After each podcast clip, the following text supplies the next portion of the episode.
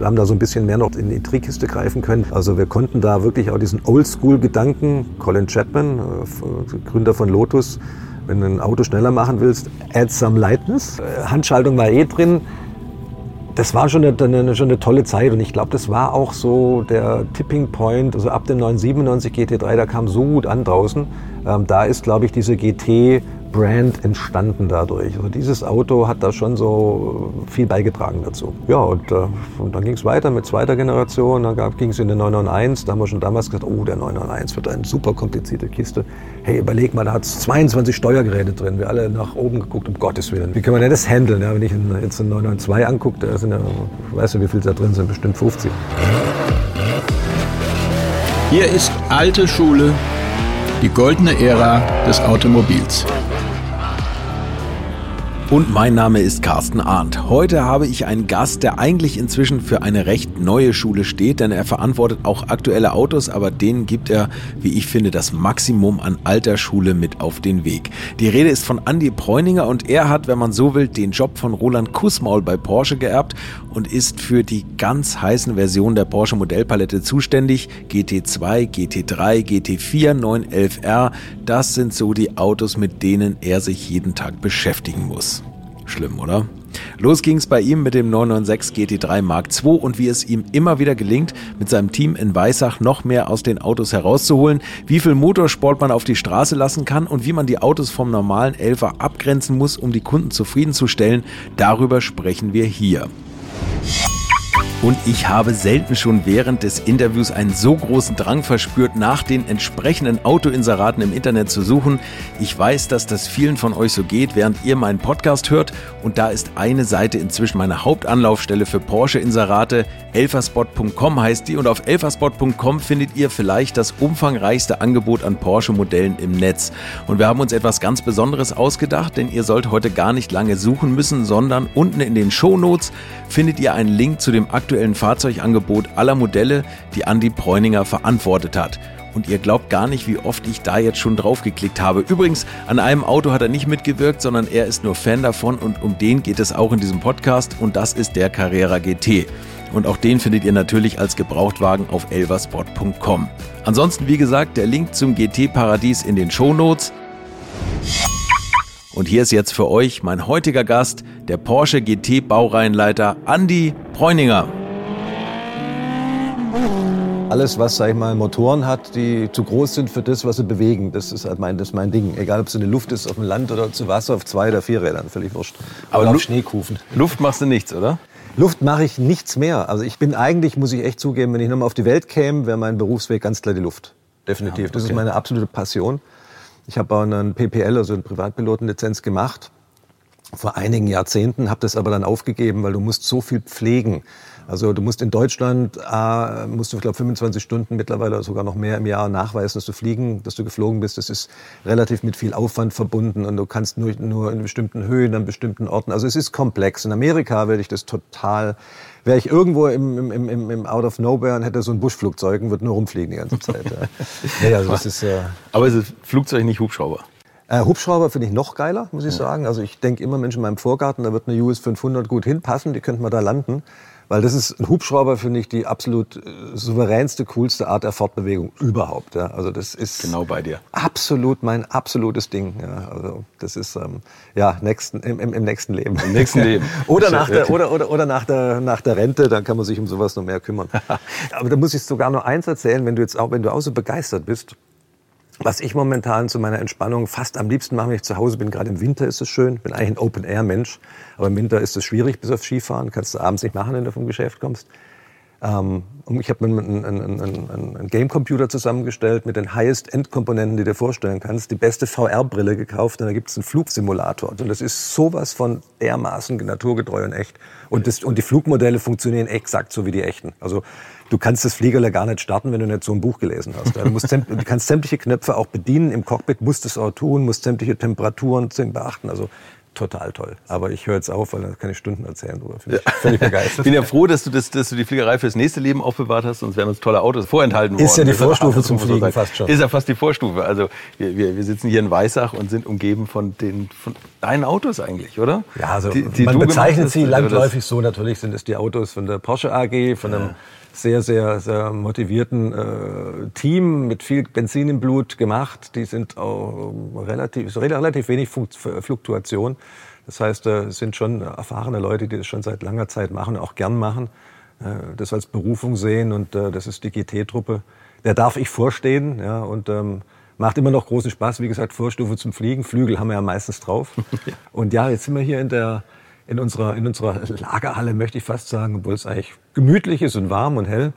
Da haben wir eigentlich von jedem GT-Auto, was so in den letzten 20 Jahren, also unter meiner, sag mal, unter meiner Ägide oder unter meiner ähm, äh, Führung, das ist ein blödes Wort, unter meiner Aufsicht, egal, nennen wir es, wie wir es wollen, ähm, entstanden sind, also von jedem ein Exemplar. Und das sind schon ganz schön viele. Das sind, das sind richtig viele, ja, genau. Du hast gesagt, ein paar sind unterwegs, ein paar ist mir auch aufgefallen, was fehlt. Aber wie viele Autos stehen hier? 30 bestimmt? Ja, sowas. Ja. 40? Aber die, 9 die 906 sind gerade, glaube ich, beim, beim TÜV. Weil die sind alle angemeldet, sind alle Turnkey ready. Könnte man es in jeden reinsetzen und sofort losfahren. Ähm, die sind jetzt so zahlreich hier natürlich, weil wir die Autos schonen im Winter. Also ich, ich, ich habe da so eine besondere Beziehung eigentlich auch zu jedem Auto, was ich von der Firma her bewege. Ich versuche die zu behandeln wie meine eigene. Die tun mir leid, wenn ich die durch Salz fahre und durch Kälte und, und ein GT-Auto ist ein bisschen wie ein Mensch. Also ich, ich kann das irgendwie total nachfühlen, weil unter so sieben, fünf Grad oder sowas merkst du dem Auto einfach an, es will da eigentlich gar nicht so richtig. Es knarzt ein bisschen, es wird ein bisschen knochig, die Dämpfer sprechen nicht mehr so richtig an, die Reifen haben keinen Grip mehr. Das Auto, das redet ja sehr viel mit einem und ich, ich, ich meine, ich, ich empfange da auf der gleichen Frequenz. Das sagt da einfach, Mensch, lass mich doch daheim. Wart doch bis April ist. Ja, und das machen wir hier mit in der Halle. Ja, lustigerweise gestern, wo du das gerade sagst, hat ein guter Freund von mir einen GT3 abgeholt. Hat schon gesagt, er hat äh, gesagt, du hast du Lust mitzukommen? Und da habe ich gesagt, nee, ich bin bei dem, der das Ding entwickelt hat. Ja. Und der hat gesagt, das ist für mich eh doof, ich muss den abholen. Und der hat nur ein Saisonkennzeichen. Ich, ich fahre den auf dem Trailer gleich in, in der Halle. Also der kann den nicht heute mal, könnte er, der kann den nicht mal Probe fahren. Heute könnte er, aber es ist in Hamburg. Ich fürchte, das ist auch wieder zu kalt. Ah, kann sein. Oder ja, zu schlechtes sein, Wetter zu dafür. windig, ja, ja. Nee. Aber jetzt müssen wir mal sagen, also hier sind ja viele Autos. Was, was mir übrigens auffällt, bei den ganzen Autos, die hier stehen, die hast du alle konfiguriert, wie du sie gerne hast. Das ist, oder hättest. Das, das ist das, das Spannende hier, dass die aller, allermeisten davon wirklich die Autos sind, die wir jetzt äh, ähm, im, im Projekt behalten. Und ähm, da habe da hab ich auch großen Spaß und bin auch dankbar, dass ich mir den so konfigurieren kann, dass die Autos wir, mal, äh, nach meiner Ansicht nach am besten rüberkommen, zumindest mal nach meinem Geschmack am besten. Aber ich denke natürlich auch mal ein bisschen die Presseveranstaltungen, wo ich die Autos dann dabei habe. Ich mache die ganze äh, Promotion dann mit der Presse auch meistens dann mit einem Fahrzeug, was ich selber bewege. Und das sind die, und da wollen wir bewusst so ein bisschen was anderes zeigen, wie das, was wir in einem Kommunikationslayout tun. Da gibt's ja immer eine Kommunikationsfarbe und eine Ausstattung, wie das Auto auf den, auf den, auf den Werbefilmen rüberkommt und wie es auch in den, in den, in den Annoncen und auch im Katalog ähm, gezeigt wird, um da doch so ein bisschen so ein- eine Bandbreite aufzumachen, dass der Kunde auch sieht, ja, das kann auch so aussehen. Ja, und das ist teilweise ein bisschen anders. Also wir sehen hier auch teilweise Farben, die jetzt nicht unbedingt äh, von der Stange sind die wir aber bestellen kann. Ähm, ist ja für uns auch ein, ein, ein, wesentlicher Zweig unserer, unserer Geschäftsaktivitäten. Dieses Exclusive-Geschäft, dieses Custom Tailoring. Finde ich auch toll, dass man es bei Porsche machen kann, dass du das Auto wirklich so konfigurieren kannst, wie du selber möchtest und da relativ viele Freiheitsgrade hast.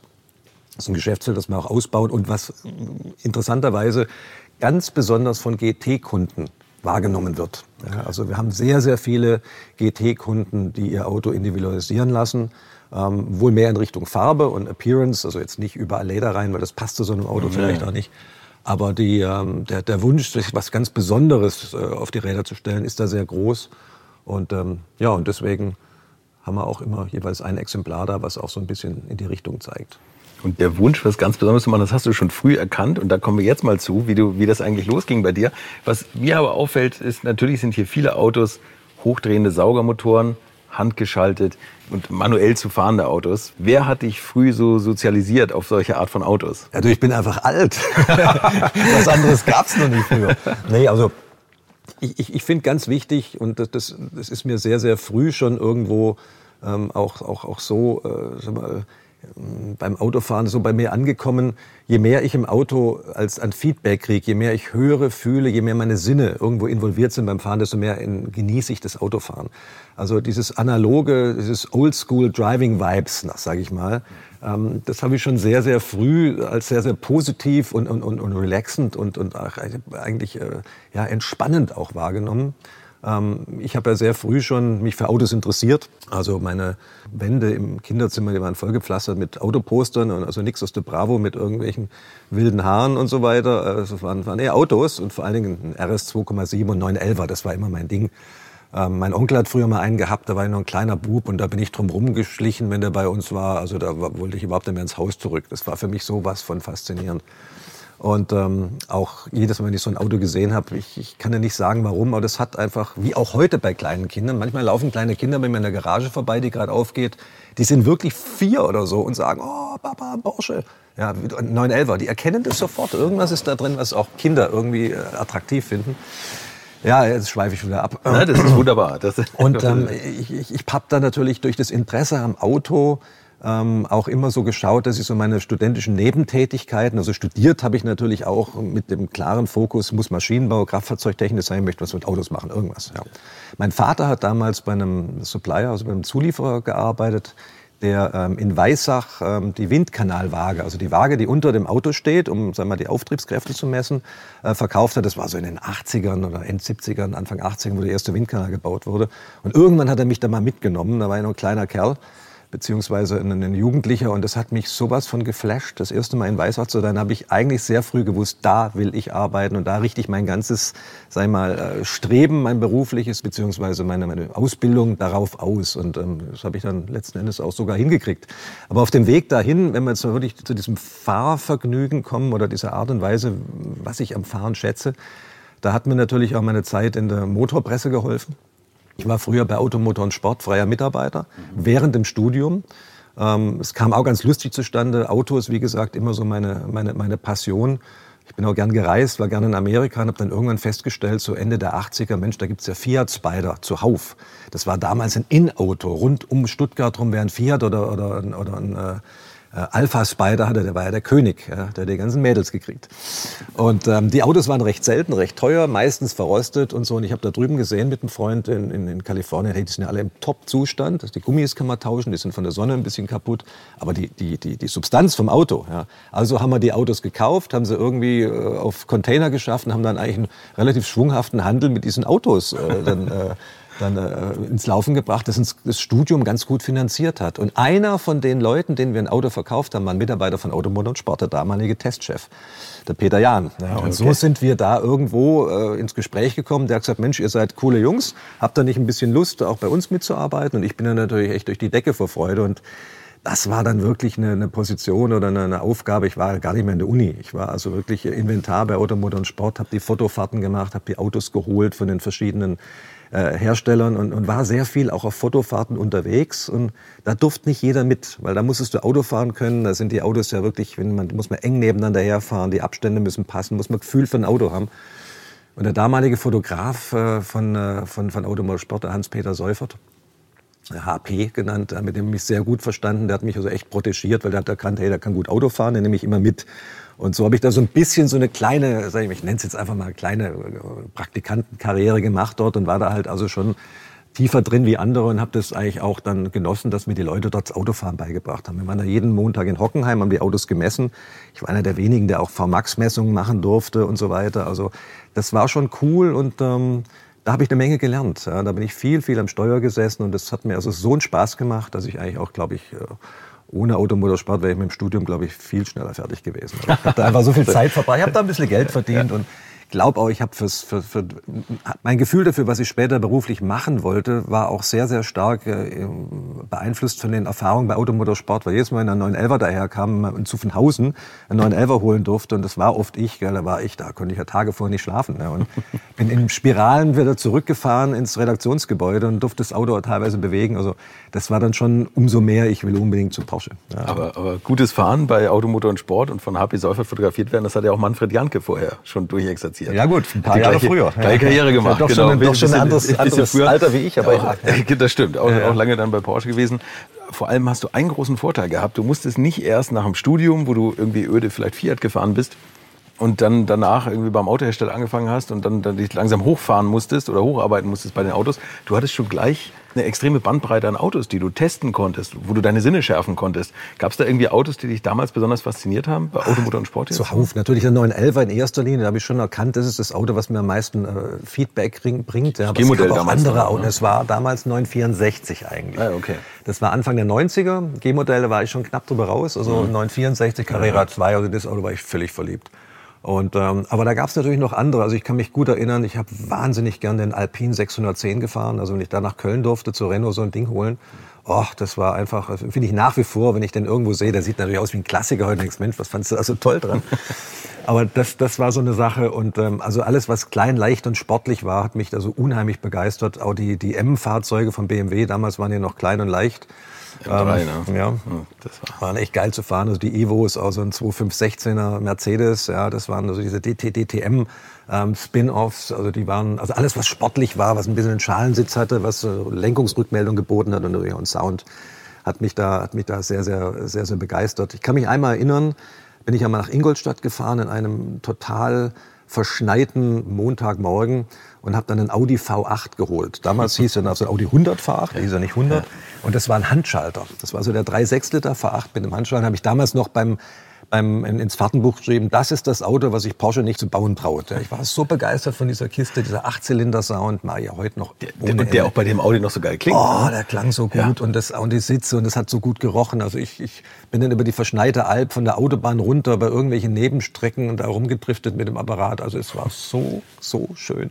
Also das war auch so ein, auch so ein Highlight-Auto, ja, wo ich immer einen sehe, wenn da irgendeiner steht, denke ich, Mensch, hm, das sind so Jugenderinnerungen.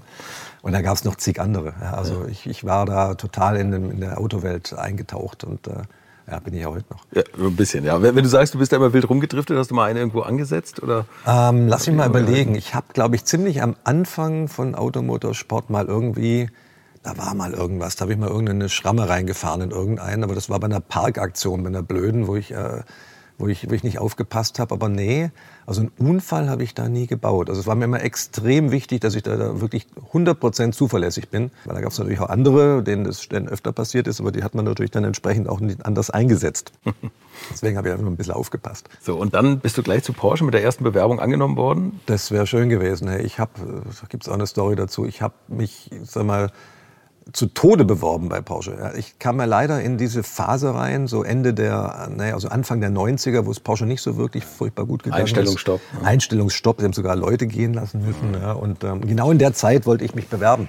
Habe aber gesagt, hey, komm, mache ich trotzdem und habe da Blindbewerbungen hingeschickt, weil es gab keine Ausschreibungen damals und in allen Farben, allen Bögen, also bestimmt zehn Stück. Und irgendwann habe ich dann mal an den neu gegründeten Bereich bin ich aufmerksam geworden auf Engineering Services, also früher so in den in der Zeit hat der Porsche sehr, sehr viel auch äh, externes Engineering verkauft. Ja, also meistens war das auch so ein bisschen geheim. Also manche Kunden wollten gar nicht, dass es die Außenwelt erfährt. Ich meine, den 500e W123 Mercedes zum Beispiel, der ist von Porsche entwickelt worden, 124. 124 ja. ja. Sogar, glaube ich, gebaut worden in Zuffenhausen. Der Audi RS2-Projekt. Opel Zafira, ich glaube, da haben wir den gesamten Rohbau gemacht. Und da gab es noch zig andere Projekte. Das waren Motorenabstimmungen, Turbo-Applikationen, ähm, Fahrwerkeinstellungen, äh, Fahrwerkentwicklungen. Und da habe ich gesehen, da suchen die tatsächlich jemand und da habe ich mich beworben und es ging dann auch relativ schnell, dass ich dann ein Vorstellungsgespräch bekommen habe. Ich weiß ja genau, wo ich da hingefahren bin. Da habe ich damals schon ein Carrera 2 gehabt, 964. Habe ich mir von meinen ganzen Fiat-Verkäufen, habe ich mir dann schon zuerst, mein erster L war ein 911 SC, also ein Cabrio, ein weiß-schwarzes. Ex-Justus Franz Auto, ja, wer den noch kennt, okay, ja. Musiker, ein Klaviermensch. Und danach hatte ich einen roten Carrera 2, der hat mich schon richtig, äh, das war so also mein Traumauto damals. Aber wo ich da von Sindelfingen, wo ich damals wohnte, nach Weissach ins Entwicklungszentrum gefahren bin, ich glaube, ich habe 28 Mal angehalten und musste pinkeln vor Nervosität. Das war unglaublich. Auf jeden Fall. Ähm, hat es funktioniert und mein damaliger Chef, der hat mir dann, der, der, bei dem ist der, mein erster Chef, der hat mir dann also eine solche Packung an Bewerbungen auf den Tisch gelegt, in allen möglichen Farben. Sagt er, hier, jetzt haben Sie mal Ihre ganzen Bewerbungen zurück, sind ja ganz schön viele, was er bloß nicht versteht, warum sind die alle andersfarbig? Das waren alle so eine RS-Farben, eine orange, eine grün und so. Und der war da eher so ein bisschen nüchtern, aber hat er natürlich mit Schmunzeln gesagt. Und dann ähm, habe ich heute noch, ja, den Stapel. Und dann war ich halt als Engineering Services, als Key Account Manager zuständig dafür, gerade bei VW und Audi. Ähm, Fremdentwicklungsprojekte A zu akquirieren und B dann zu leiten ja, und da halt die Projekt, Projektmanagement davon zu machen. Unheimlich spannende Sache, weil du lernst Okay, ganz ja. Weissach kennen, weil Ja, du mit klar. allen Fakultäten in Berührung kommst. Und das hat mein Netzwerk natürlich in den drei Jahren, wo ich das gemacht habe, wahnsinnig äh, vergrößert. Das einzig, der einzige Bereich, wo ich eigentlich, der mich am meisten interessiert hat, aber wo keine Kundenentwicklungsaktivitäten äh, angeboten worden sind, war der Motorsport. Ja, und ich habe dann immer gesagt, ja, kann ich mal zum Motorsport? Und nö, da haben sie nichts verloren, was wollen sie da? Gesagt, hm, ja. Und ähm, dann aber irgendwann habe ich dann doch mal auf einem, auf einem, auf einem, äh, auf einem, ja, auf einem privaten Fest von einer Freundin äh, den Hartmut Christen kennengelernt. Ja, okay. Hartmut Christen war ja damals der, der Chef von der Rennabteilung beziehungsweise vom Kundensport. Da gab es ja zwei Hauptabteilungen. Einmal den Herbert Amferer, die reinen Renn Renntätigkeiten und dann noch den Kundensport, der eben die Markenpokale gemacht hat, die Autos entwickelt hat und so weiter. Und ähm, habe mit dem ein paar Bier getrunken und habe dem da auch so ein bisschen mein Leid geklagt, dass ich doch so unbedingt gerne mal. Da sagt er, Mensch, wissen Sie was oder weißt du was? Ähm, eigentlich habe ich da gerade was im Kopf, eine Position, die kann ich selber nicht mehr ausfüllen. Damals ist der 996 GT3 schon entstanden. Oh, okay, Ja, ja. also der erste, die erste Generation. Viele denken ja fälschlicherweise, der wäre von mir, ist ja nicht so. Die allererste Generation hat der Hartmut Christen mit dem Roland Kusma gemacht und der hat gesagt, Mensch, da machen wir jetzt eine zweite Generation, das wird eigentlich immer komplexer bei uns. Wenn ich da über die Komplexität heute nachdenke, die er damals meine, muss ich lachen. Ja. Also, ja, aber gut, das ist immer eine Frage der, der Perspektive. Also, um die Geschichte weiterzuerzählen. Und dann hat er gesagt, da bräuchte ich einen Projektleiter für das nächste Auto. Und dann habe ich gesagt, hey, das ist ja wohl. Ich habe gedacht, da fällt irgendwie Gold vom Himmel, Weihnachten, Ostern, Geburtstag, alles zusammen. Und das haben wir dann tatsächlich hingekriegt, dass der mich da durchgeboxt hat, auch in einer Zeit, wo man zwar nicht so viele Leute eingestellt hat, aber die Qualifikation, die war da, also nicht eingestellt, ich war ja schon eingestellt, war ja schon, war ja schon intern. Und habe ich runtergewechselt in Motorsport, das war dann 2000, ja, jetzt ist 2022, scheiße, ja, das ist schon 22 mal Jahre nachdenken, ne? Also ich habe dann äh, irgendwie äh, klein angefangen. Also da, damals die, der Umfang von so einem Entwicklungsprojekt deutlich geringer wie heute, die Komplexität geringer. Wir hatten es da in Ruhe gelassen. Ähm, Restunternehmen hat auch nicht so eine riesen Bedeutung gehabt fürs Unternehmen finanziell, also eher von der Abstrahlwirkung. Boah, der geile Elfer. Ich kann mich erinnern, Autobild, der erste Test von 911 GT3, nachdem der 96er kam, der Elfer ist zurück. Stand drin, ja, weil der erste wassergekühlte 996, der kam ja teilweise nicht so toll an. Ja, und der GT3 hat das wieder gerade gerückt. Ja, und dann habe ich ab der zweiten Generation eben den gemacht, mit dem Roland Kussmaul zusammen, um da die Kurve wieder zu kriegen. Das war auch der erste, glaube ich, der mir Stu angeboten hat im, im, im, im Motorsport. Wir haben uns also instantly super gut verstanden. Ja. Und ähm, ich bin jeden Morgen eigentlich zusammen mit einem Kollegen, der auch heute noch mit mir arbeitet, Uwe Braun, das ist mein Gesamtfahrzeugprojektleiter, der auch fast gleichzeitig da ankam, ja, beim Roland Kussmaul gesessen und, so einen Kaffee getrunken, haben erstmal den Tag geplant, haben über die aktuellen Themen gesprochen.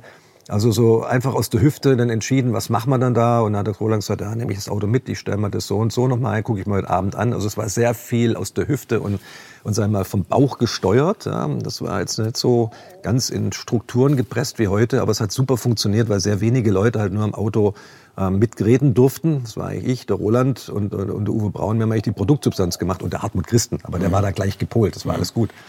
Und ähm, das war eine schöne Zeit. Also ich habe vom Roland eigentlich, muss ich sagen, echt, habe ich einen Riesenrespekt als, als Mensch, als Freund, als, als, als Kollege. Ähm, ich habe eigentlich das meiste, was ich so über diese Autos kenne, auch was fahrerisch jetzt angeht, sind nach dem Automotorsport dem Roland Kussmann zu verdanken. Also Den würde ich schon als meinen Ziehvater bezeichnen. Ich sitze auch jetzt in seinem Büro übrigens. gibt- ja. ja, es da, wo ich früher immer, immer, immer morgens rein bin und, und, und hat ein Einzelbüro gehabt und das habe ich jetzt übernommen irgendwann, wo er in Rente will. Und das erfüllt mich auch mit einer gewissen Genugtuung. Es gibt schlimmere Ziehväter. Nee, das Ja, absolut. Ganz Der- besonderes. Der Roland ist so ein Kind. Also jedes Mal, wenn wir uns sehen, wir haben uns immer nur Streiche gespielt von den die wildesten Dinge. Und jedes Mal, wenn er auch heute noch kommt, ich kann sein Auto eigentlich nicht da stehen sehen, unbeobachtet, ohne irgendwas dran zu verändern. Dass Die ihn 964 er ist. ja, genau. Ja. ja. Neulich habe ich ihm mal ein ganzen Paket äh, tschechoslowakische Automobilmagazine unter den Sitz geklemmt, unter Sitzkissen, weil äh, Sitzhöhe, das war immer so ein Thema von uns. Wir wollten immer so tief runter, wie irgendwie geht. Okay. Ja, deswegen habe ich ihm mal seinen Sitz ein bisschen höher gelegt und äh, wo er dann eingestiegen ist und weggefahren hat, hat er gesagt, es kann doch nicht sein, dass der da einsteigt und auch nur einen Motor anlässt. Der muss doch spüren, was da los ist. Einmal haben wir ihm eine, eine, in den Schalensitz eine Sitzheizung eingebaut. Gebaut. Ja? Und, und, und haben die an Klemme 15, also an, an, Dauer, an Dauerplus gelegt. Und ich sagte, da ist dir der Arsch abgekocht. Das war sowas von heiß. Du musstest wirklich dann echt anhalten, weil ich, der hat alles verbraten. Und das Aber feuerfester so, Stoff. Hat mir so einen Spaß gemacht. Ja? Und, und, und, er hat mir auch Streiche gespielt ständig. Also wir haben uns da ständig irgendwo behagt, tun das heute noch und das macht das Arbeiten halt so viel schöner und netter. Ich möchte euch noch meinen Partner der heutigen Folge vorstellen und das ist die Firma LN Engineering. Dort bekommt ihr innovative und kompromisslose Performance-Lösungen für euren luft- oder wassergekühlten Porsche. Die Teile übertreffen nach eigener Aussage sogar die OEM-Anforderungen und so hat LN Engineering zum Beispiel eigens entwickelte Nikis-Zylinder im Angebot, die für 356er bis hin zum letzten luftgekühlten 993 lieferbar sind. Für die maßgeschneiderte Individualisierung eures Porsches gibt es diese auch in Sondergrößen und alle Zylinder sind zusammen mit Kolben vom Branchenführer Mahle Motorsport oder von GE und den zugehörigen ARP-Bolzen und Schrauben lieferbar. Durch eine verbesserte Material-, Herstellungs- und Veredelungstechnologie könnt ihr bei den Produkten ein Höchstmaß an Präzision, Leistung und Lebensdauer erwarten. Außerdem wird jedes von LN Engineering hergestellte Teil während des Herstellungsprozesses an den sensiblen Stellen strengen Qualitätskontrollen unterzogen, um das bestmögliche Ergebnis zu gewährleisten. Vertrieben werden die Teile von LN Engineering europaweit von der holländischen Firma Custom Concepts.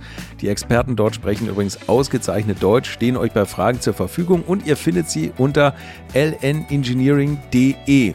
Also, wenn ihr noch nicht ganz so zufrieden seid mit der Performance eures Porsche und da noch ein bisschen was machen wollt am Motor, dann geht auf die Seite lnengineering.de und sucht da mal nach Teilen. Und den Link, den findet ihr natürlich auch nochmal in den Show Notes.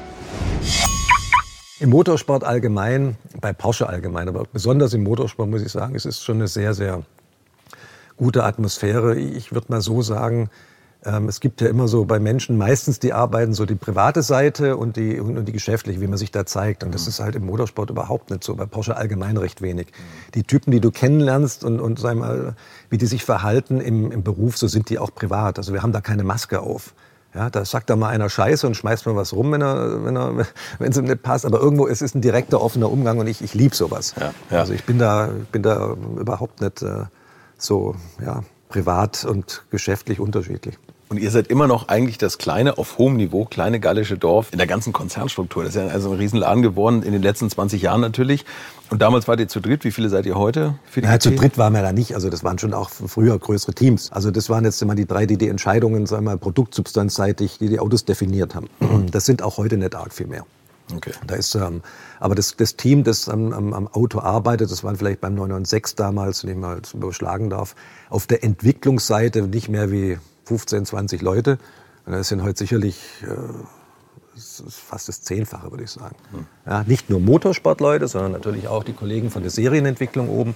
Wir arbeiten da eng zusammen und äh, man kann so sagen, in so einem GT3 ist ungefähr zu 50 Prozent Motorsportpersonal beteiligt und 50 Prozent, sage ich mal, Rest Weissach, ohne das jetzt abwerten zu meinen. Also die anderen äh, Fakultäten natürlich die Sicherheitsversuche, teilweise Karosserieentwicklung, die Elektriker. Wir haben ja so viel Synergien mit den Serienautos, das können wir nicht alles selber machen, weil dann machen wir es doppelt. Mhm. Also es ist verwoben. Ja, ja. Naja, und die Autos werden natürlich heutzutage auch sofort auf GT3 mit geplant. Ihr seid ja viel früher wahrscheinlich involviert. Ich glaube, der 996, korrigiere mich, wenn ich falsch liege, das war erstmal als normaler Wagen geplant und dann kam jemand auf die Idee, einen GT3 noch draus zu machen, oder? Also das ist nicht nur beim 996 so gewesen, ich würde sagen, das gilt sogar für 997 noch. Ja. Also du hast halt eine Plattform übernommen, haben gesagt, so, das ist der Carrera 2, jetzt gucken wir den mal an, oh, da müssen wir was machen, da müssen wir noch was nachschweißen, hier, das passt nicht. Und ähm, wenn du es nicht von Anfang an mit einkalkulierst, ist es natürlich auch ein Haufen Aufwand, ja, den der Kunde aber so nicht sieht, aber der notwendig ist. Und aus dem zudem muss das Auto ja auch noch passen fürs Cup-Auto.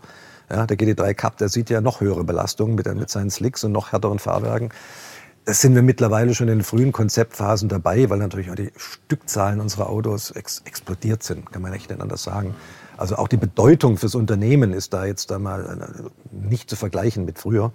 Äh, deswegen kriegen wir natürlich auch mehr Stimme im Parlament, was schön ist, aber was natürlich auch Arbeit bedeutet. Ja. Aber was den Autos eigentlich schon auch gut tut. Naja, klar. So, jetzt gehen wir mal zurück nochmal zum 996. Also du bist dazu gestoßen, als der 996 GT3 in der Mark I schon fertig war. Genau. So, dann fährt man den und, und ist man da so nass vor und sagt, also da kann man aber noch einen Mark II draus machen und ja, einiges war ja weil das Ding ist ja schon so perfekt gewesen. Das war ja ne? genau meine, meine, meine, die freche, der freche Approach, den ich dem Hartmut Christen gegenüber in den Mund genommen habe, weil ich war damals schon Ähm, aus, aus, aus Faszination Motorsport ähm, habe ich, mich, äh, hab, hab ich mich qualifizieren können, ein, ein Sportfahrschulinstruktor zu werden. Ja, okay. Also in der, in der Porsche Sportfahrschule. Und die Fahrzeuge, die dort liefen, waren natürlich teilweise Vorserienautos vom GT3. Der Hartmut Christen hat das dann damals der Claudia Schäffner, die damals den, den, den Laden geführt hat. Ähm, einige Vorserienautos abgegeben und da war einer dabei, der in Mettwurst Metallic, das war so, das war dieses, dieses, dieses Orange-Color Perleffekt hieß es, glaube ich. Also ich habe mal auf der Ripperbahn fahren Met, sehen. Mettwurst Metallic gesagt. Und das Auto, das habe ich sehr oft gefahren, habe also dann natürlich auch äh, intensiv, sag mal, GT3 spüren können auf der Rundstrecke und so. Und ich habe dann schon ein paar Vorschläge gehabt, wie das noch besser gehen könnte. Okay. Ja, und vor allen Dingen auch in der Differenzierung. Ich habe mir eigentlich gedacht, Mensch, so ein tolles Auto, das fährt sich so anders wie ein Carrera glaubt ja keiner. Ja? Mhm. Es ist heute noch so, dass Kollegen, die keine GT3s fahren, mal in so einem Ding fahren, die kommen völlig völlig konsterniert zurück und sagen, es gibt's ja gar nicht, was das für ein Unterschied ist. Ich nie gedacht, das höre ich so oft. Ja. Das Auto ist ein völlig anderes Auto vom Feeling. Und damals haben wir gedacht, Mensch, warum müssen da Felgen drauf sein, die ich auch als Exclusive-Kunde kriegen kann? Warum muss da ein, ein Aero-Kit dran sein, den ich auf einen normalen Carrera kriegen kann? Ähm, warum sind da nicht mal Radnabendeckel drauf, wo GT3 draufsteht, sondern ein Porsche-Wappen? Das muss alles noch viel differenzierter werden. Da muss alles, der Motor muss so ein bisschen mehr Schmackes kriegen, das und das und jenes. Ich hatte da schon ein paar so Ideen. Und die habe ich, glaube ich, auch sag mal, dezent genug äh, formuliert, dass der Christen sagt, der Mensch, ja komm, der hat ja auch vielleicht, dann lassen wir mal machen. Mhm. Und man, mhm. wenn man mal anguckt zwischen der ersten Generation 906 und der zweiten, also da sind wir schon bei der zweiten wahnsinnig mehr in die Differenzierung gegangen. Der Motor hat da extrem viel Änderungen erfahren, hat richtig an Leistung aufgebaut. Wir haben äh, eigene Felgen gemacht, wir haben einen eigenen Aero-Kit gemacht, wir haben also sehr viel spezifisch für das Auto entwickelt.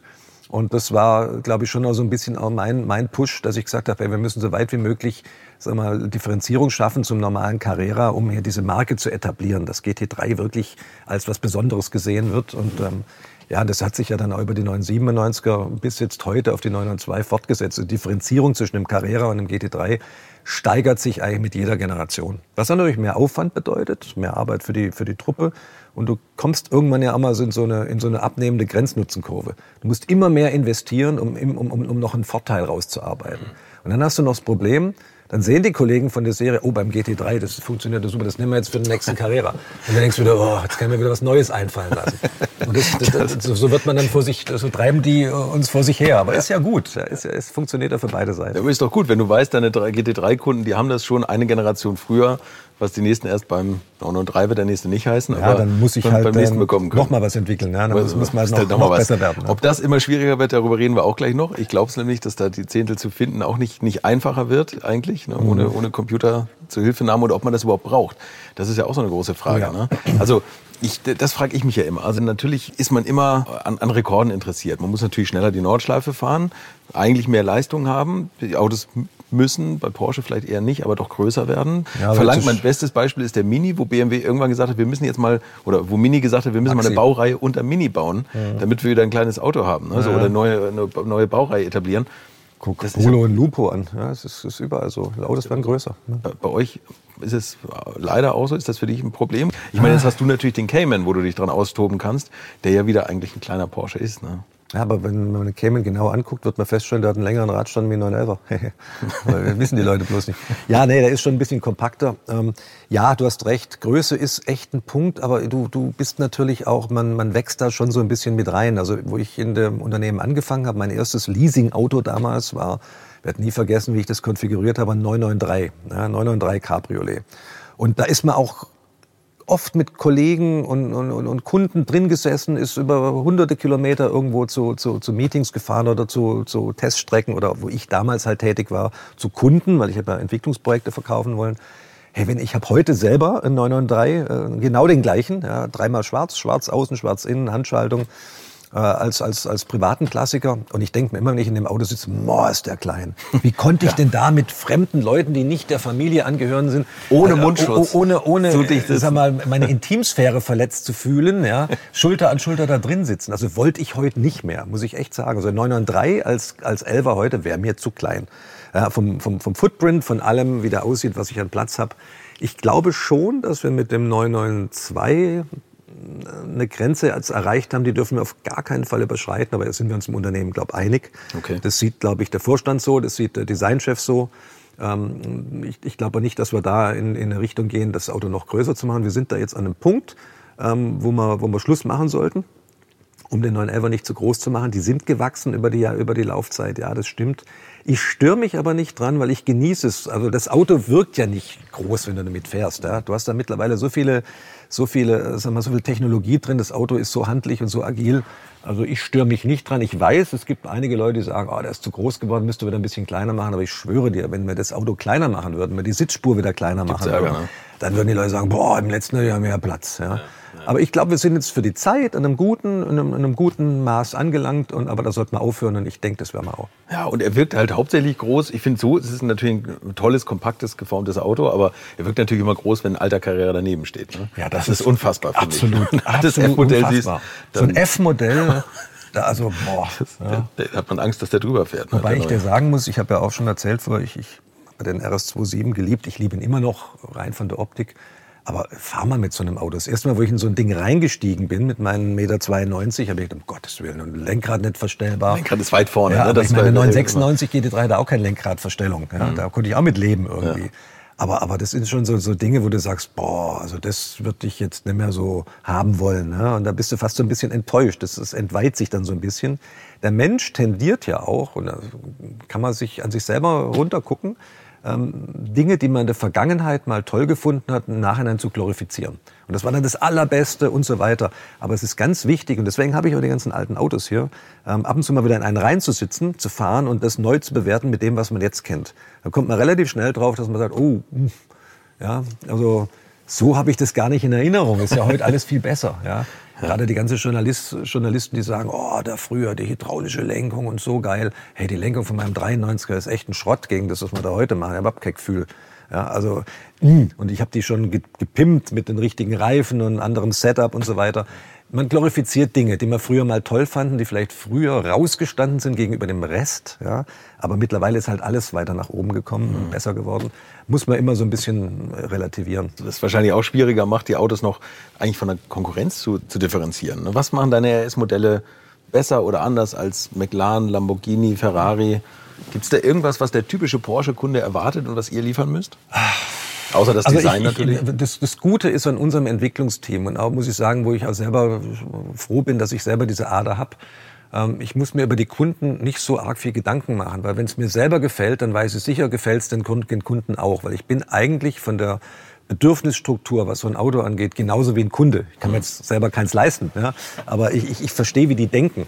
Und ähm, in, in die Richtung ticken auch alle meine Mitarbeiter, die jetzt äh, wirklich an der, an der Produktsubstanzentwicklung beteiligt sind. Wir wissen, was die Kunden wollen. Und wir sind dann teilweise natürlich auch im Konflikt im eigenen Unternehmen, weil es da Leute gibt, die das nicht so richtig verstehen, weil der GT-Kunde ist ein anderer wie der Macan-Kunde oder der, auch nur der Carrera-Kunde. Und ähm, diese, diese, diese Needs müssen wir verteidigen, haben wir bisher ganz gut geschafft geschafft. Man sieht ja den erfolgreichen Werdegang der Autos. Man lässt uns da jetzt auch machen. Das ist natürlich ein Stück weit, ein Stück weit schön. Ähm, was will, was ist in einem RS anders? Also ich, ich finde andere Autos toll. Ich liebe McLaren, ich liebe Lambos, ich liebe Ferraris. Die haben alle für sich irgendwo einen bestimmten Footprint, der einfach total begehrenswert ist, wenn das jetzt diese Halle, wo wir jetzt hier drin sitzen, meine private Halle wäre, ich un, un, unbegrenzte Mittel hätte, da wirst du so viel Ferraris, Lamborghinis, Aston Martins sehen. Äh, ich habe völliges, ja. völligen Respekt ja. von was die anderen machen. Ich fahre unheimlich gern mal mit anderen Autos. Es wären auch amerikanische Muscle Cars drin. Ja. Es ist immer so eine Frage, was erwartest du von einem Auto? Aber was, um deine Frage hinaus zu ein RS oder ein GT-Auto muss in erster Linie ähm, Verbindung zwischen Fahrer und Maschine herstellen. Du musst dir maximale Information geben. Du musst das Auto einfach, du musst mit dem Auto verwachsen, wenn du fährst. Du musst dich als Teil vom System spüren, als Teil des Fahrzeuges, als integraler Bestandteil des Fahrdynamiksystems, weil du so viel Rückmeldung kriegst ja, und das Auto so präzise bewegen kannst. Und das kann kein McLaren, das kann kein Ferrari diese, diese, diese, diese Präzision in dem, in dem Ding, muss ich echt sagen, wie gesagt, ich finde die anderen Autos toll, aber ich kann, natürlich, weil ich auch Elva gewohnt bin, sicherlich, mhm. mit keinem anderen Auto, und das höre ich auch von Kunden so, die mehrere haben, die mehrere Marken, so präzise, mit so viel Spaß und so viel Grinsen im Gesicht äh, das Auto am Grenzbereich bewegen. Und habe dann noch natürlich den Sound von einem freisaugenden äh, Sechser, Sechszylinder Boxer, das ist ein USP, also ein Unique Selling Point, Alleinstellungsmerkmal. Das hat halt nur der Elver. Und ich glaube, Präzision, das Präzisionsthema kommt halt, dass wir als, als, als GT-Truppe den riesen Vorteil haben, der eigentlich auch einzigartig ist, dass wir Bestandteil vom Motorsport sind und nicht Bestandteil einer, einer, einer Großserienentwicklung. Würdet ihr eigentlich auch so gerne wie ich manchmal neue Länder mit einem Oldtimer erkunden, aber ihr scheut euch die lange Anreise auf Achse oder die teuren Transportkosten? Dann gibt es eine der coolsten Alternativen, von denen ich bisher gehört oder in zahlreichen Artikeln gelesen habe. Und das sind die Eckis Oldtimer Rally Reisen durch Costa Rica luxuriöse zehntägige Urlaube und zwar in Minigruppen mit Oldtimern, die ihr vor Ort aussuchen könnt. Und nein, mir hat die Sonne nicht den Kopf zerbraten und ich rede jetzt auch nicht vom schättrigen Ford Fiesta der Billo Autovermietung. Ihr habt die Wahl zwischen zum Beispiel Mercedes SL, Porsche 911 oder Range Rover Classic. Und das ist sowas von cool, denn es sind immer maximal vier Autos inklusive Servicefahrzeug unterwegs und es geht natürlich nicht um Geschwindigkeit, sondern einfach nur darum, auf entspannte und ganz wunderbare Art und Weise Land und Leute zu erkunden erkunden und es ist ein Urlaub, also gibt es auch Strandtage. Und wer schon mal in Costa Rica war, der weiß, dass es ein sicheres Reiseland ist mit grandioser Flora und Fauna, mit Vulkanen, Regen und Nebelwäldern und irren, irren Stränden. Und mit den Fotos könnt ihr auf Instagram noch die Freunde zu Hause richtig neidisch machen. Ist ja auch nicht ganz unwichtig heutzutage. Schaut es euch auf jeden Fall mal im Netz an. Und als ich das erste Mal auf der Seite war, konnte ich es gar nicht glauben, dass jemand sowas organisiert. Und dann braucht man noch nicht mal den eigenen Klassiker schmutzig zu machen. Und mit Range Range Rover oder R107er SL die Landschaft erkunden. Es könnte schlimmer kommen. Es gibt übrigens verschiedene Routen. Mein Tipp wäre die La Carrera Costa Rica und auf der Route werdet ihr mich früher oder später mitfahren sehen. Das garantiere ich euch. So, jetzt hört ihr hier noch die Webseite und da gibt es eine ganz einfache, nämlich rally-rally.com. Und ganz wichtig, Rally wird hier R-A-L-L-Y geschrieben rally-rally.com. Am besten gleich draufklicken, Seite abspeichern und möglichst schnell buchen, denn es sind kleine Gruppen und Inga und Ingo, die das organisieren, sind wirklich mega nett und Ingo ist auf mich gekommen, weil seine Mitfahrenden immer alte Schule hören. Also Geschmack haben die, die da mitfahren auch und ihr sollt jetzt auch weiter alte Schule hören. Bis bald in Costa Rica.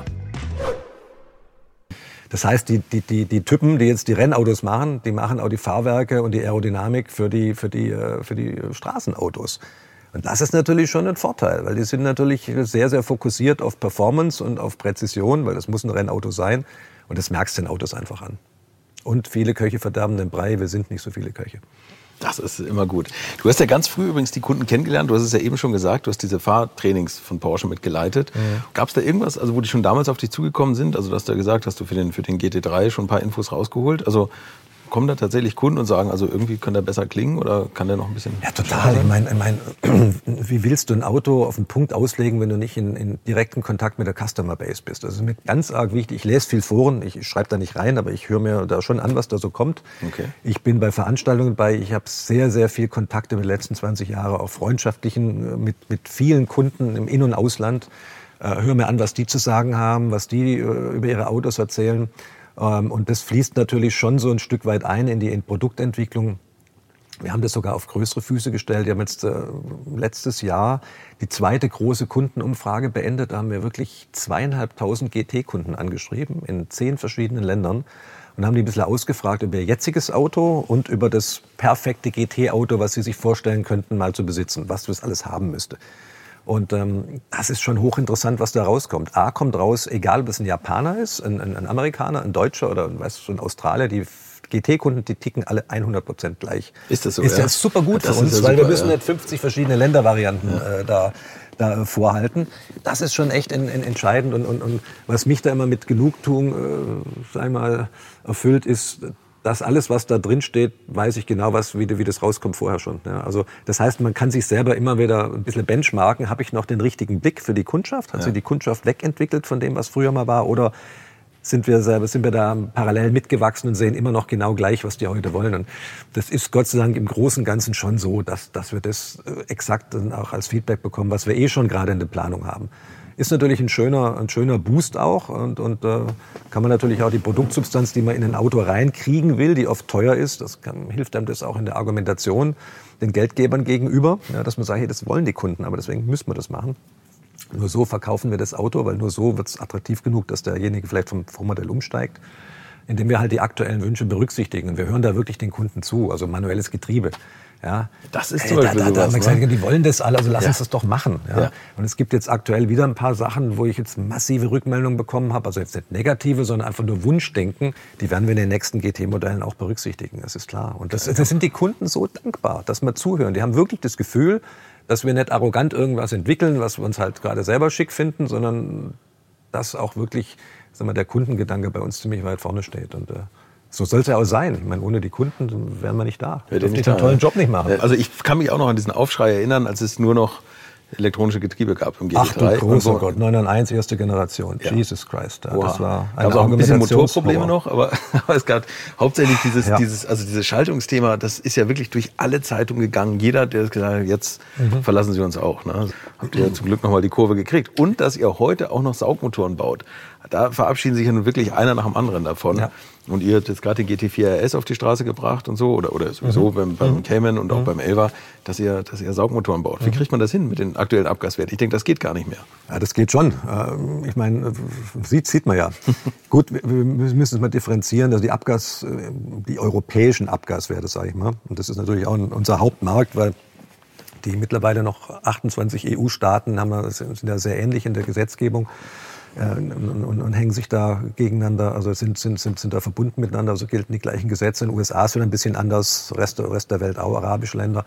Ähm, aber ja, es ist komplizierter. Natürlich musst du mehr Aufwand betreiben, den Motor in seiner Schadstoffklasse dorthin zu kriegen, wo es der Gesetzgeber fordert. Das ist meistens nicht leistungszuträglich, sage ich mal jetzt ganz, äh, ganz äh, unter, unter, mit Untertreibung. Also es ist eine extrem schwierige Aufgabe, vor allem die Emotionalität vom Motor zu erhalten. Ja, also wenn wir da noch auf EU4 oder EU5 Standard wären, da könnte man auch mehr Leistung rausholen, logischerweise. Aber so müssen wir halt sehr, sehr viel Energie investieren, nur mal auf dem, auf dem Niveau des Vorgängers zu bleiben. Da musst du schon 70 Prozent der Engineering-Kapazität reinsetzen, damit das schon so bleibt mit den neuen Gesetzen, die es dem Motor eigentlich schwerer machen.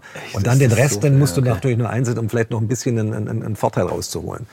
Wobei ein Vorteil an sich ist ja schon, dass du das Auto überhaupt noch anmelden kannst, weil sonst gäbe es das nicht mehr. Das ist halt die, das, das ist halt die, Der nächste die Schritt, man Abgasseite. Aber es geht schon, es geht schon, wie man sieht, ja, mit schlauen Abgasnachbehandlungssystemen, mit, mit schlauen äh, ähm, mit schlauen Systemen wie jetzt zum Beispiel den Einzeldrosselklappen, die wir seit dem 991 zweiter Generation bringen oder gebracht haben. Das ist jetzt, äh, was auch wenige wissen, jetzt nicht unbedingt eine Maßnahme gewesen, um das Ansprechverhalten vom Motor zu verbessern, weil, weißt ja, Einzeldrosselklappen Rennsport, bam, bam, geht, geht viel schneller. Jeder Zylinder kriegt seine eigene Einzeldrosselklappe, das ist toll.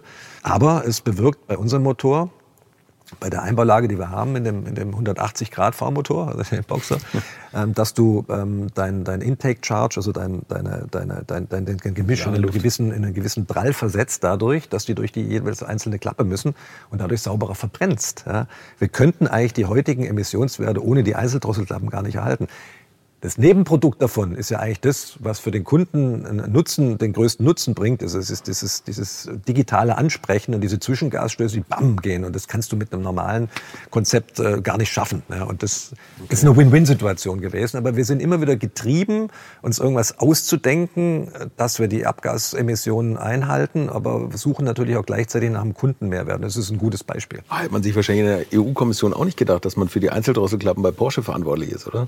Ja, also ähm, Dass man die Abgaswerte definiert hat. Das sagt man besser nicht laut, sonst machen sie weiter mit ihren Gesetzen, die teilweise echt, echt ein bisschen daneben sind. Ja. Ja, das und den Welt schwierig, und den ne? Planeten sicherlich nicht retten. Also gerade bei so Kleinserienprodukten. Und vor allem alle erhalten bleiben. Die werden nicht nach, nach fünf Jahren verschrottet, weil der Leasingvertrag abläuft und die ersten Kunststoffteile wegbröseln, sondern die, also Die korrigiere mich, wenn ich falsch liege, aber die meisten von deinen Autos werden noch auf der Straße sein. Also ich würde mal sagen, die meisten von Autos, die meisten 911er sind ja noch angemeldet. Glaube, 70 Prozent laufen noch. Und bei den GT-Autos, die gibt's ja jetzt erst seit 20 Jahren. Da behaupte ich, da ist, wenn es nicht durch Unfall kaputt gegangen ist, die fahren alle noch. Ähm, und, oder werden aufgehoben, weil es gibt eigentlich kaum eins davon, was jetzt eigentlich äh, schon auch einen Wertzuwachs erfahren hat in der Zeit. Also äh, sowas schmeißt man nicht weg. Nee, sollte man nicht. Jetzt gehen wir nochmal zurück, weil jetzt müssen wir vielleicht mal über die einzelnen Baureihen so ein bisschen reden. Also der, den 996, da hast du schon bei der zweiten Version also viel entwickeln können, um es weiter vom, vom Serienprodukt abzusetzen. Und dann kam der 997. Wann seid ihr da in die Planung mit involviert worden? War das Auto schon fertig und dann Ja, kam ihr erst? Oder? 997 war es relativ knapp. Also da gab es dann den Carrera 2 irgendwann und ähm, den haben wir uns natürlich schon sehr, sehr früh, haben wir uns Vorserienautos dann natürlich in den Motorsport geholt von dem neuen Modell. Ähm, hatten wir alle echt richtig Lust drauf auf diesen, auf diesen Carrera 2, also auf diesen, auf diesen, oder auf diesen 997, weil das war ja wirklich oder ist immer noch ein echt schönes Auto. Der hat wieder die Taille gekriegt, die man vermisst hat beim 996. Der hat wieder ein bisschen mehr nach 911 ausgesehen von der gesamten Form. Der ist ein bisschen gewachsen damals schon auch. Aber würde ich sagen, mal noch in, noch in Maßen. Das Auto hatte sehr viel Potenzial gehabt für ein GT-Auto. Und das war auch so eins der Projekte, die mir im Nachhinein fast am meisten Spaß gemacht haben. In 907, erste Generation. Da haben wir wirklich dann Alcantara ins Auto gebracht. Und es war eigentlich damals auch von den internen Abläufen noch so, ja, da musst du nicht äh, tausend äh, Leute fragen, ob das jetzt in Ordnung ist oder ob das Labor da dran riechen muss, ob das auch wirklich von den Ausdünstungen passt. Muss man halt heute, ja, das ist jetzt keine Anklage an die Kollegen, sondern das ist halt einfach jetzt, mittlerweile ist das so. Da war man sehr viel freier noch in der, in der, in der, sag mal, Entscheidung, was man, was dem Auto, was, dem, was wir dem Auto zukommen lassen und was nicht. Prozesse waren noch einfacher im Unternehmen und wir haben da so ein bisschen mehr noch aus in die Trickkiste greifen können. Wir hatten natürlich auch noch nicht so viel verbraucht. Ja. Mhm. Also wir konnten da wirklich auch diesen Oldschool-Gedanken, Colin Chapman, äh, Gründer von Lotus, wenn du ein Auto schneller machen willst, add some lightness. Ja. Also mach's leichter und äh, Handschaltung war eh drin das war schon eine, eine, schon eine tolle Zeit und ich glaube, das war auch so der Tipping Point, also ab dem 997 GT3, da kam so gut an draußen. Ähm, da ist, glaube ich, diese GT-Brand entstanden dadurch. Also dieses Auto hat da schon so viel beigetragen dazu. Mhm. Und ähm, ja, und, äh, und dann ging es weiter mit zweiter Generation. Dann ging es in den 991. Da haben wir schon damals gesagt, oh, der 991 wird eine super komplizierte Kiste. Hey, überleg mal, da hat es 22 Steuergeräte drin. Wir alle nach oben geguckt, um Gottes Willen. Wie kann man denn das, wie kann man denn das handeln? Ja, wenn ich jetzt einen 992 angucke, da sind ja, weißt du, wie viele da drin sind? Bestimmt 50 oder noch mehr. Ja, also man wächst mit den Aufgaben, die einem gestellt werden. Ich muss ein paar mehr EDV-Leute einstellen. Beim 997 habt ihr irgendwann noch einen GT2 gemacht. Richtig, ja, ja.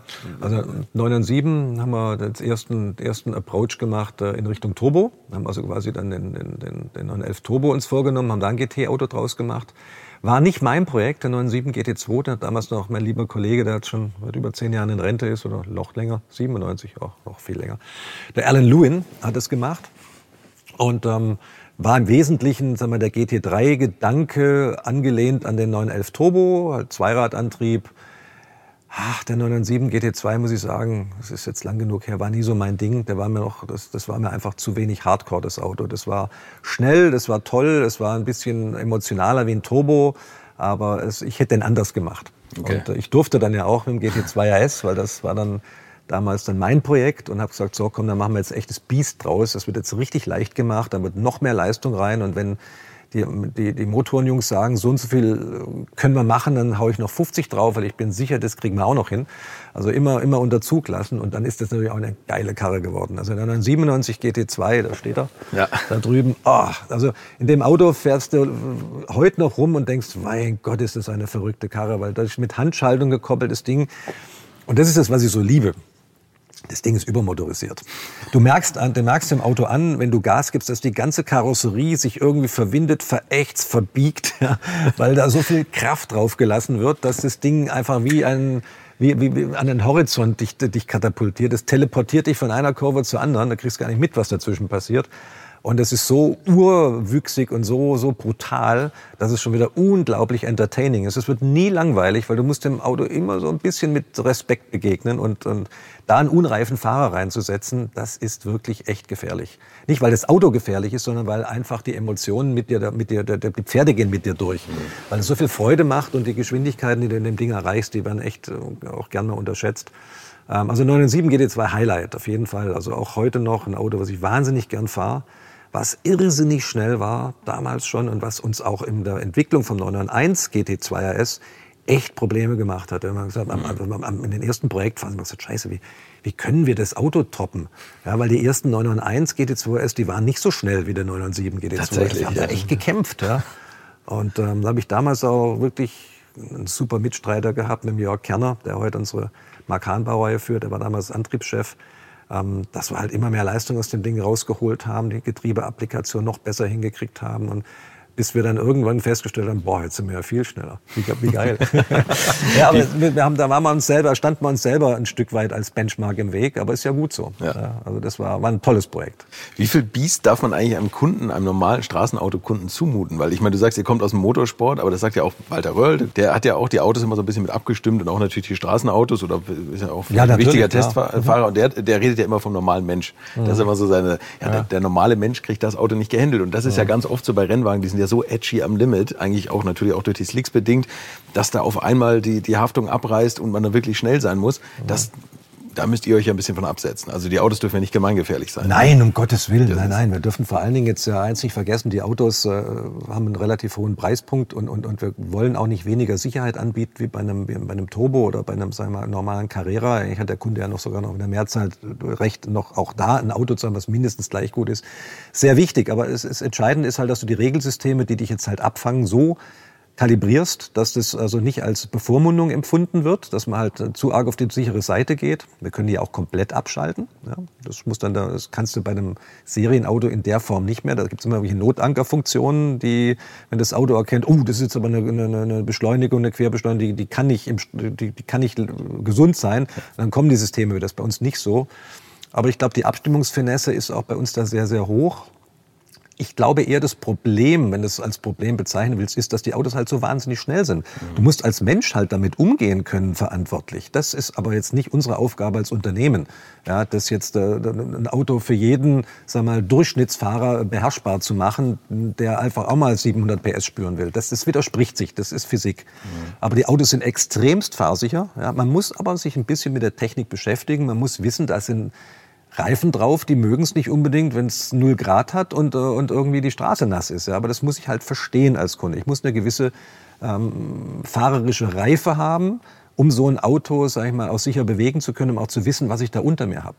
Ich glaube, darum geht's mehr. Ich denke auch ein Rennauto, du hast gerade gesagt, das ist edgy. Ich persönlich finde, und das stimmen mir eigentlich alle Rennfahrer zu, die auch bei uns in die Autos reinsitzen und die schnellen Runden am Nürburgring fahren, ist viel einfacher zu fahren wie ein Straßenauto. Weil das ist viel, sag mal, stabiler auf der Bremse. Du hast einen Slickreifen, ja, du bremst später, du hast mehr Seitenführung. Das Auto ist, ist ganz klar, bietet dir ganz viel Rückmeldung.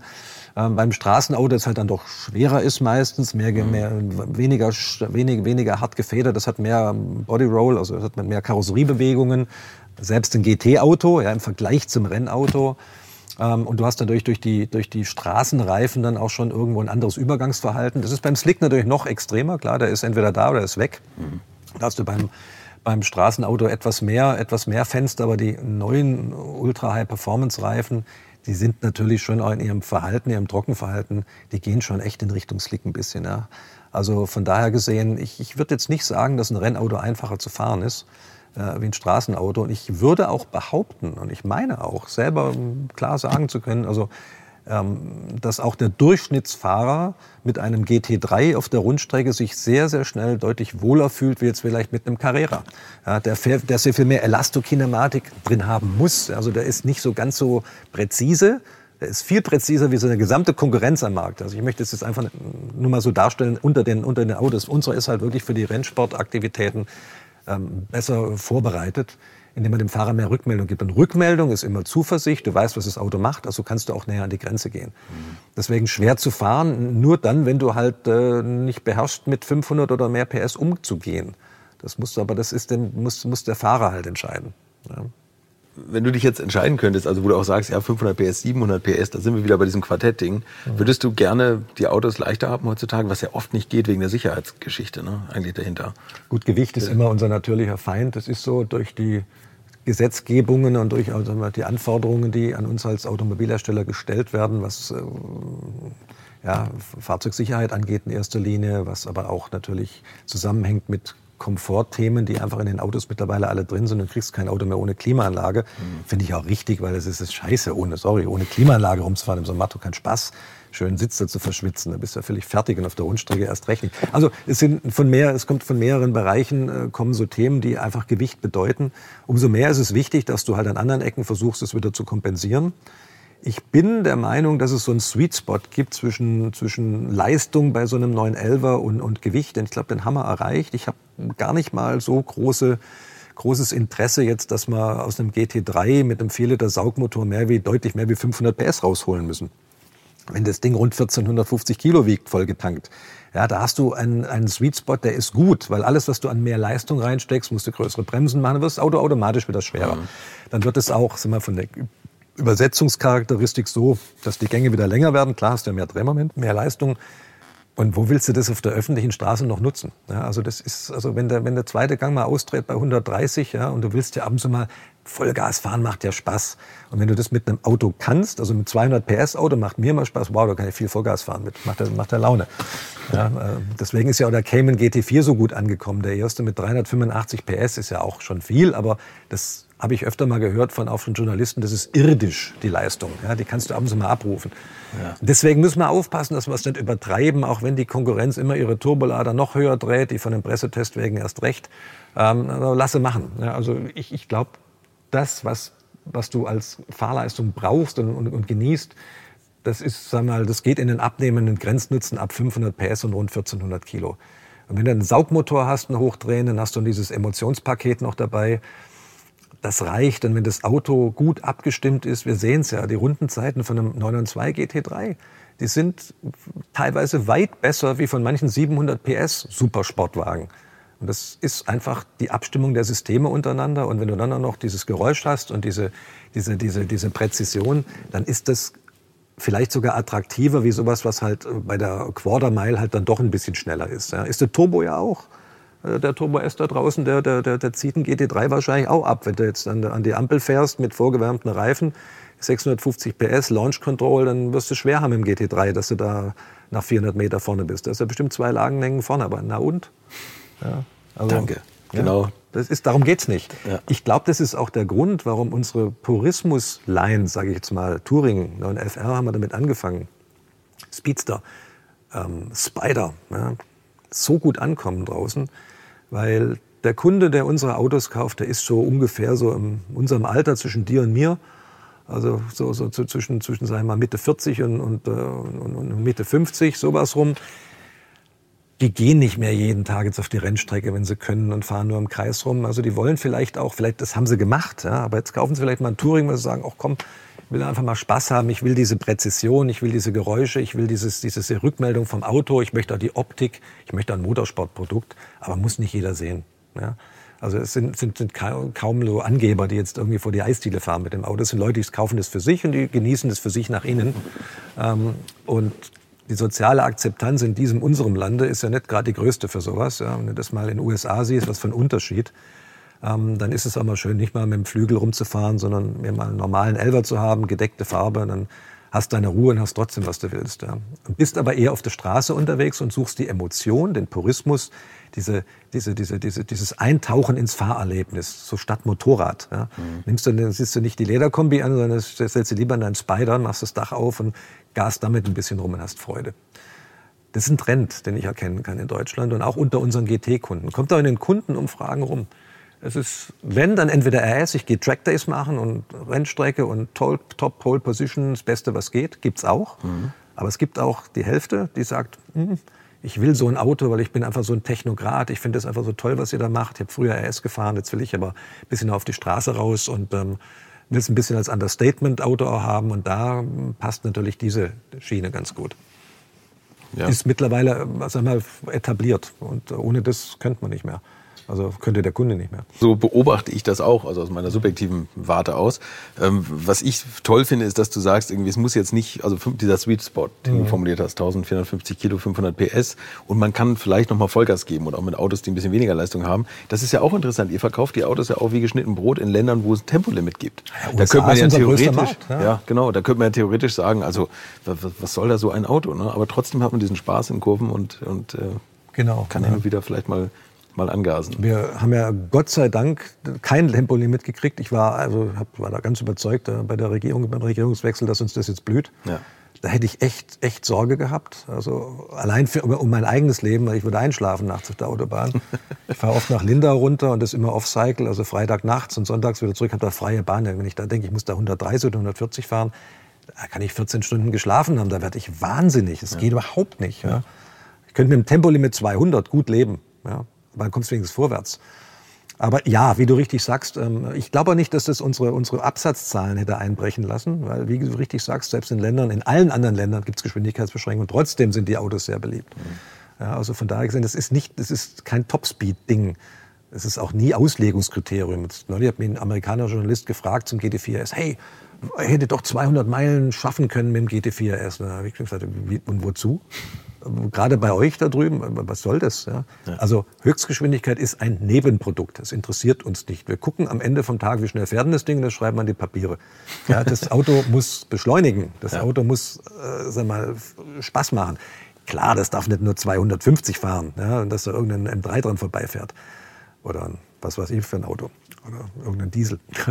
aber, aber, aber es ist, es ist, jeder, der mal über 300 gefahren ist auf der Autobahn, weiß, was das bedeutet. Menschenskinder, bist du fix und fertig danach. Ja, also, wenn ich im GT2 RS mal ausfahre, da brauche ich echt eine Zigarette. Ich rauche nicht, aber ich, ich kann mir vorstellen, das wäre so ein Moment. Ähm, da bist du, das ist schon anstrengend. Da musst du mal deinen Puls angucken. Ja, selbst wenn du auf einer dreispurigen leeren Autobahn 350 auf dem Tacho stehen hast und dann überlegst, boah, wenn jetzt ein Reifen platzt oder wenn jetzt irgendwie ein Reh reinrennt, ja. brauche ich nicht. Ja. Lass es bleiben, Leute. Wenn man da 250 mitfahren kann mit, mit, mit Teillast und dann, dann habe ich Puls 50, ja, dann geht es mir gut und ich habe nur so viele Reserven. Ja. Also Vermax ist mir wurscht, muss ich echt sagen. Ja. Solange ein Dreier vorne steht. Das war Andy Bräuninger für heute und in der nächsten Woche rede ich mit ihm weiter und zwar über einen Elva, der schon mit Auslieferung zum Klassiker gereift ist, den 911R auf 991 Basis. Außerdem habe ich mich gefragt, wie man solche Kleinstserien noch zwischen allen anderen Modellen übers Fließband geschoben bekommt und wie wichtig der Sound ist und wie der eigentlich entsteht. Danke fürs Zuhören. Bis zum nächsten Donnerstag. Bilder, weitere Infos wie immer im Netz unter alteschule.tv oder natürlich bei mir auf Facebook, Instagram und YouTube. Bleibt gesund und bis zum nächsten Donnerstag. Infos, Bilder und alles Wissenswerte unter der Internetadresse www.alte-schule-podcast.de. Alte Schule ist ein Podcast aus den WakeWord Studios.